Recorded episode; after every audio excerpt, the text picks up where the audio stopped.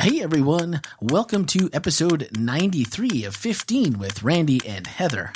That's right, Randy and Heather. We're the only two available because it's an odd week. It is a Monday taping instead of Tuesday, which is just a mishmash of schedules that did not work this week.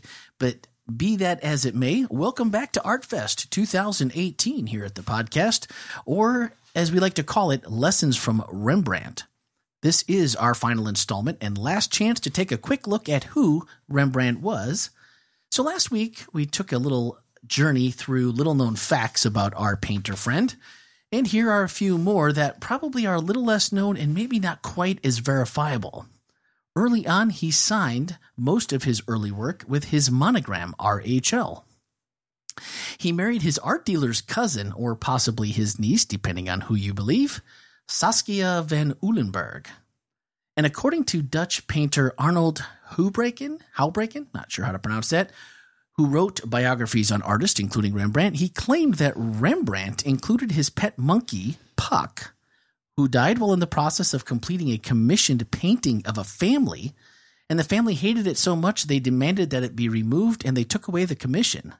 Although no painting has surfaced depicting this claim, but according to uh, Arnold, this really happened. Um, and it also, uh, some people believe that he, uh, Rembrandt, may have been stereo blind, meaning that he was unable to fully see in 3D, which might lend to some of the creativity and difference in his paintings versus others. And finally, speaking of 3D, the most recent Rembrandt is available for viewing at www.nextrembrandt.com. It's worth a couple minutes of your time to find out uh, within the last five years the latest Rembrandt painting that has come out. So go to that website, Rembrandt, nextrembrandt.com. So Definitely, a, that's a new one? It's a new painting. You'll have to go to the website Resurfaced, huh? Uh, not or really resurfaced. Somebody just really yeah said they were Rembrandt? Yes. And of course, that lovely voice you will recognize from previous fill in episodes where I come to the end and say, There is no one else, and I don't want to talk to everyone all by myself. So I encourage my lovely wife, Heather, to come and join me with the podcast. Thank you You're for welcome. coming. Of course, I can't say no. Well, you probably could. But anyway, this I is, won't. but you won't. That's nice. This is the last of this series. It was just a, uh, a two part series. And just a quick warning I'm not sure what we're going to do next week for sure. We haven't decided that yet because coming up, here's a little announcement and a plug for Mrs. Sinkamani. Tammy, this one's for you. It is church retreat. Yay. And even if you have not registered, I know that closed uh, actually today, but you won't hear this till Wednesday, so it's already closed. But if you would like to come and join the church family uh, at Camp Kulaqua for Saturday, the only thing we need you to do is go and get your meal tickets if you need meal tickets because they won't be selling meal tickets this year at camp. You have to get them prior to that weekend. So it's upcoming this weekend, so you don't want to miss it if you just even come for the day. If you know registration's closed, but definitely come and hang out and you know, you don't want to miss the Saturday night program. It's the highlight of the weekend and you can still get meal tickets if you need them. Just email Tammy T A M I, at hospitalchurch.org, and I'm sure she can work out those details with you. If that's not correct, sorry, Tammy. All right, this week, second one, the second lesson from Rembrandt, it was on replacing guilt. And this is one of the most often told stories in all of the Bible. So much so that the term prodigal son is really almost a secular term and an understanding for uh, the black sheep, if you will, the wayward soul or the troublemaker of the family is become synonymous even outside of Christianity. And the fact that it is so well known by the prodigal son is evidence also of the fact that we love this, a story of redemption. Andy made a point to say that it's really a sad story of a younger son, a stranger in a foreign land, and the older son, a stranger in his own home. Mm. And I and I guess that's the part that really maybe resonated with me the most, simply because I think very often we love that redemptive story and we love the father seeing the son walking across the field and recognizing him from afar, grab the ring, grab the robe, fat, grab the fattened calf. Let's throw a party. And he goes with open arms to welcome this son that has taken. Lost. The lost son. He's Yeah, like- and, and he's taken the inheritance, and he he's taking it. everything. He said, Dad, I, I would rather be that you were dead. Yeah. And I think that maybe, and Andy made a good point. I think that maybe most of us who might identify with that son maybe don't, or maybe have not ever wished that our parents were dead. But I found it interesting that Andy said that many of us can identify with the younger prodigal more quickly and easily. Not because I disagree necessarily, but being a prodigal that has shared many things and more things in common with the prodigal in this parable, when I share my story, people often say things like, Oh, I wish I had your story or I feel like I've lived a sheltered life in the church and I've not lived some of the things that you've lived, or everyone loves a good conversion story or a backstory. Mine is so boring. And I always remind people that, you know, those kinds of stories, the prodigal stories, also come with a lot of baggage that have to be mm-hmm. dealt with over time. And so if you've taken a different route, you know, I, from those of us who've maybe been on the other side, we think, good for you man, who who needs a story when you have not taken some when of you're the the, older, you've been the older son. yeah, But even the older son had some issues. the older son had issues. Well, yeah. What what what what issues did the older son have? Oh, you didn't. I didn't. no, you know, I I I'll be honest with you. Yeah. I, the only reason I put you on the spot like Yeah. that was because until and, and uh, again, how many times have we heard this story, right? Right. Of the prodigal son. Right. But I had never really sat and thought about it from the perspective as much as I did this time because Andy really presented Right. it and and really shined a light on the fact that many people who feel like, well, I'm not the prodigal, I'm the other. I did all the right things. You know, I've been here the whole time. I'm and you know, what what did I get in return? That's a, a prodigal of the heart. Ooh, prodigal of the heart. I like you may that. not physically leave and you may do what every what you're supposed to do on the outside, but what's the condition of your heart? Well, and it, he talked about how many Mm-hmm. things that the elder son had that he kept inside of himself the Right. resentment and Right. the and the hate and the discontent and the different things Yeah, that, that. that they dealt with and he referenced he referenced Henri Nouwen That's what Henri Nouwen talks about. right and he said and Henri in his book called Return of the Prodigal which is based off of this painting that we're talking about by Rembrandt Henri Nouwen said I wonder which does more damage lust or resentment I mean, lust is something we talk about a lot, and we we condemn it. And but he's saying, what which one has done more damage, lust or resentment? There is so much resentment among the just and the righteous. There is so much judgment, condemnation, and prejudice among the saints. So much frozen anger among the people who are so concerned about avoiding sin. Yeah. I love the way that Andy brought out that both sons are lost, Right. and the father really goes out to both of them Yes. not just the prodigal, which again I think often gets lost Right. It does. for those who've done that well, again done that right thing and then realized that we develop this resentment.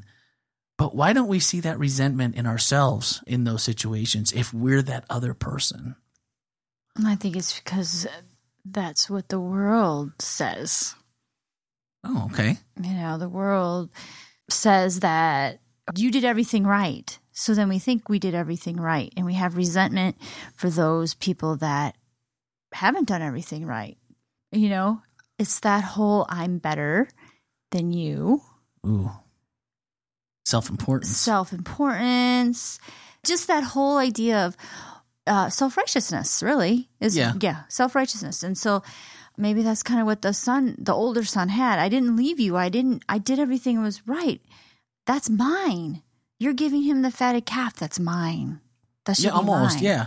You know, that's I didn't do everything right. So that that resentment is definitely there, and I think we find that in ourselves also when we think we're doing everything right, but then we see somebody who who we think isn't doing everything right. Yeah. Be loved. Yeah. It's almost like Andy mentioned that we look at the prodigal or we look at someone in that position now and we're like, hey, hey, hey, Right. there should be some some limitations here. There should be some conditions Right. on taking you back. I mean, you spent the inheritance, you were at the brothel. Hey, I, I think we need to set some parameters These here are judgmental. because that makes us feel better. Right. I suppose, especially if we were Especially, that's a good point. if we were the mm-hmm. older to say, yeah, man, how come he gets to come back? And that's basically, I guess, what he is saying when he is like, hey, I, I, I toiled away. I did everything you asked. I've been here the whole time. You never, mm-hmm. you never even gave me the skinny calf to have a party with my friends. Right. And so in the end, Andy said, the story isn't about a good son or a bad son, which is so often depicted. There is only one good in the story, And that's the father. and that's the father. And that seems like such a duh statement for a Christian to pull out of this story. Right. And yet it can be so hard to remember that God's inclusivity, no matter which side we're on, whether we're the prodigal or whether we're the, the son that stayed, mm-hmm. how do we free ourselves of guilt? No matter which side we find ourselves, how do we take that to heart and say, it's only the Father that's good? Right. Well, even in the story, the father, the father's good, and even in Rembrandt, it's the father. The focus is on the father. Henri Nouwen talks about that. Andy talked about it. It really comes down to it's the focus on the father. So no matter where you are, whether you're the older son or the younger son, when you look to the father, your guilt goes away because the father has come and he has sought out his younger son. He has come, he has come to his younger son and said to, I'm sorry, to his older son and said he invites him to the party, even though the party was for his younger son. Come, Yeah. come and be a part of this. The father wants us no matter what we have done or have not done, wherever we're at, it's all about the Father coming to us. And when we look at it that way, the guilt can go away because there's still that love. And when you're loved, you don't have guilt. You don't hmm. sit there and say, like. What did I do? What haven't I done? Why don't you love me? Because the Father loves you. You are loved. And so there should be no resentment or no guilt because you're loved by the Father and the Father seeks you. When he tells the older, listen, I've been here the whole time. Everything I have mm-hmm. is yours. I mean, he's already given the inheritance to the prodigal. Right. And so really, if you think about it, he's just it's just this welcome home and it's this forgiveness, it's this unconditional forgiveness and accepting him back and celebrating that another soul is back in the father's care. He's saying, you know, don't look at this as you're being slighted. Everything I have is yours. Right. I've been here with you the whole time. And then it makes you think, oh, wow. So how many times do I go about things in my life, big or small? I don't think it really matters. No. But when I go about those things and I go, ooh, I totally made that decision, that decision. Right. And uh-huh. I didn't, I uh-huh. wasn't thinking about God. Right. You know, God Everything I do is is for God. God. And yeah, there's you a- can twist that. that can be an easy cop out but and yet i think there's a point where we have to graduate to this because the quote that i really liked from Nouwen that he said receiving forgiveness requires a total willingness to let god be god and do all the healing restoring and renewing and we're talking about a complete surrendering of ourselves and embracing a completely new way of living if we're the prodigal mm-hmm. and if we're the old. Mm-hmm. Because again, we both have those mm-hmm. things that some are obvious to the outside, some are not, unless you take a little bit more introspection into it.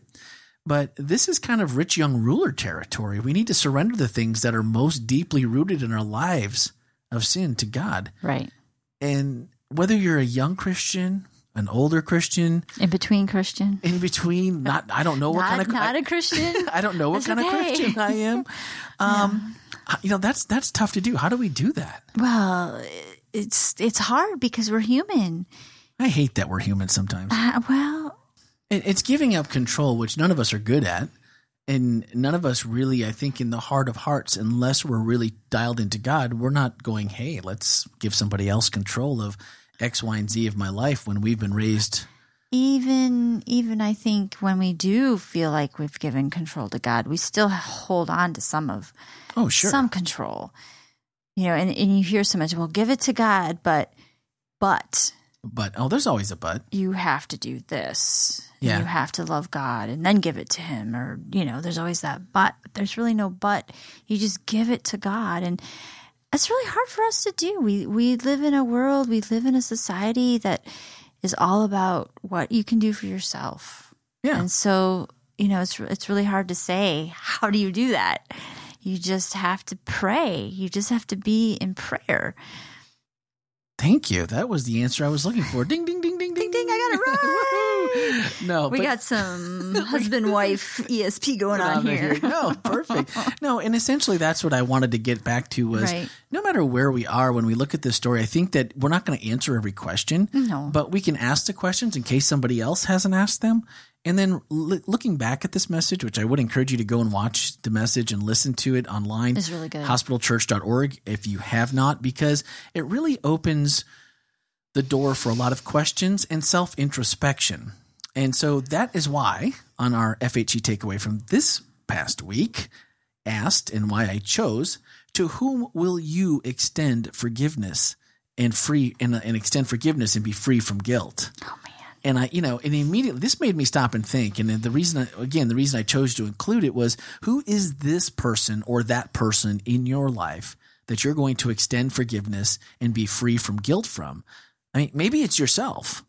Yeah. You know, I mean, a lot of us can't get over things we've done and think we need to somehow, you know, forgive ourselves before we can move on. But stop, ponder, and pray about it and ask Jesus to walk with you in this through prayer.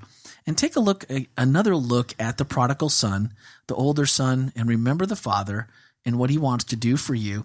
And as we Absolutely. completely out of time so quickly. I don't know how it always happens each and every week, but our final thoughts are from Andy's closing, where he said, Oh, may we not get stuck in enjoying the Father's hands on our shoulders, welcoming us home, but may we mature to join him in welcoming every person in all of humanity in his name.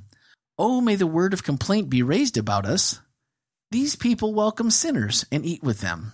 How cool would it be if Florida Hospital Church was known throughout our community as those people who welcome sinners and eat with them? That would be pretty awesome. So, upcoming this week, church retreat, there will be no services at FHC. So, if you show up, you will be locked out. So, do not show up this week. And online, it'll probably be a rerun of something from the past, is what I'm guessing. It's what I've heard. And so, again, uh, reserve those meal tickets if you are coming for Saturday or Sunday and you need to eat at the cafeteria. Again, email Tammy at hospitalchurch.org. That's T A M I at hospitalchurch.org. So that's going to do it for this week. Thank you, as always, to my lovely wife, Heather, and for Tom, who's here every week brilliantly behind the board, making Thanks, us sound Tom. the best that we can. So until next Wednesday and, and, and a surprise for episode 94, thanks for listening, and let's talk again next week.